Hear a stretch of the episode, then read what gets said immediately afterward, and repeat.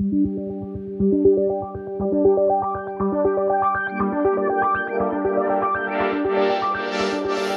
den, jsem Nikita Poljakov a vy posloucháte E patnáct cast, krátký podcast o velkých proměnách biznisu. Čínský prezident si zaútočil na globální luxus. Rozhodl se, že Číňané nebudou utrácet za luxusní zboží a hodlá na ně zavést daň. Tato rozhodnutí už teď dopadají do cen akcí firem jako Gucci nebo Louis Vuitton. Kam tyto akcie budou směřovat dál?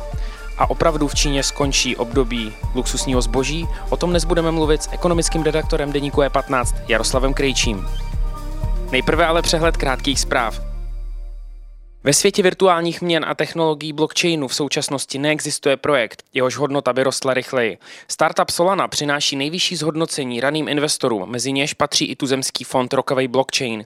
Výnosy může počítat ve stonásobcích vložených prostředků. Vyplývá to z propočtu deníku E patnáct, jejich správnost potvrdil i šéf fondu Viktor Fischer.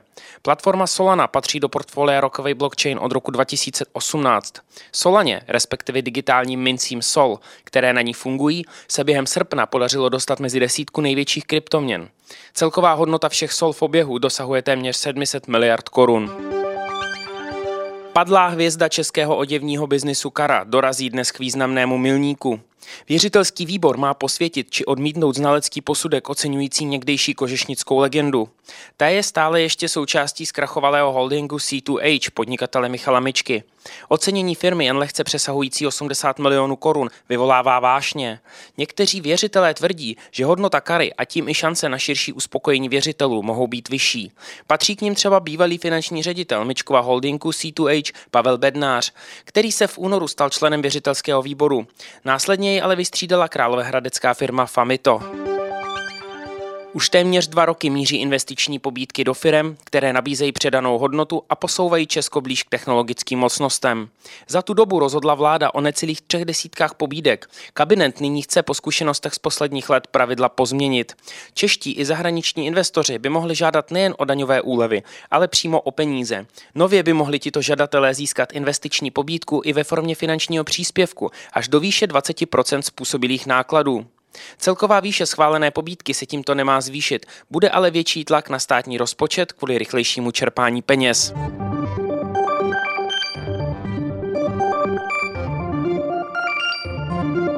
Více informací najdete na e patnáct tečka cz.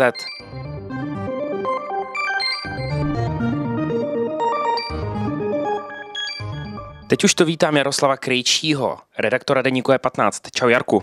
Dobrý den. Prezident Xi, čínský ultimátní vládce, ve svém projevu zaútočil, řekněme, na konzum Číny a, a mluvil o společné prosperitě.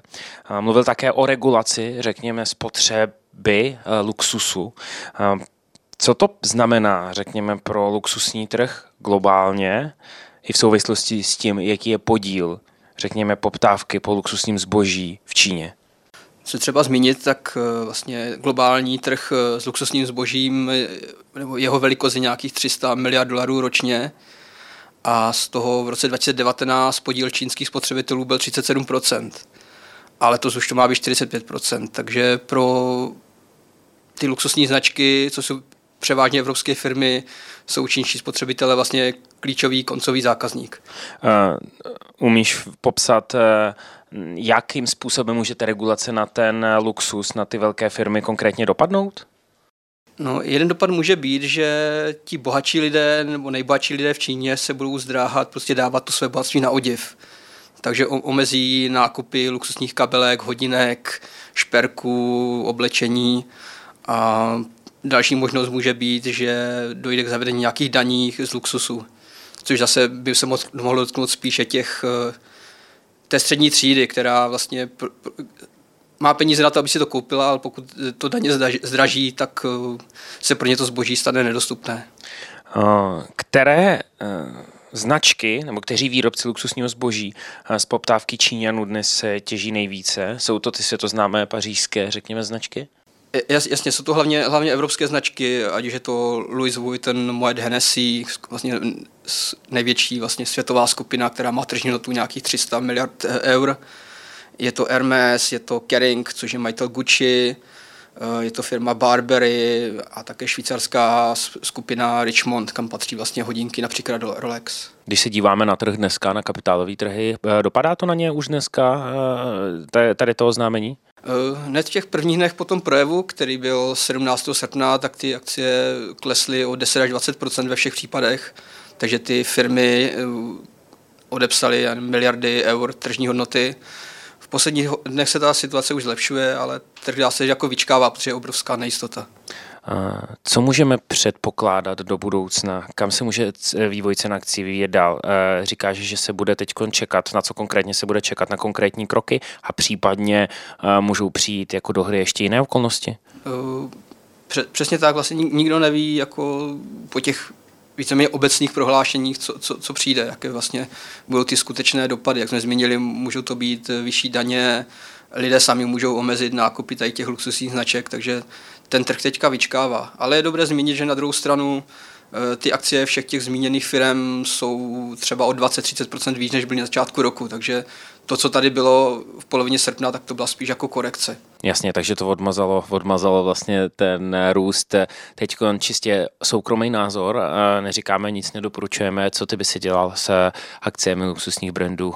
Držel, prodával, nakupoval? Kdo je má nakoupené, tak asi bych vyčkával. Pokud bych měl teďka zainvestovat nově, tak asi bych taky vyčkával na další vývoj, až bude více informací. Jarko, budeme vyčkávat a uvidíme. Díky moc za tvůj čas. Děkuji za pozvání. Díky za pozornost. Tento podcast můžete poslouchat každé všední ráno na všech streamovacích platformách a na webu E patnáct.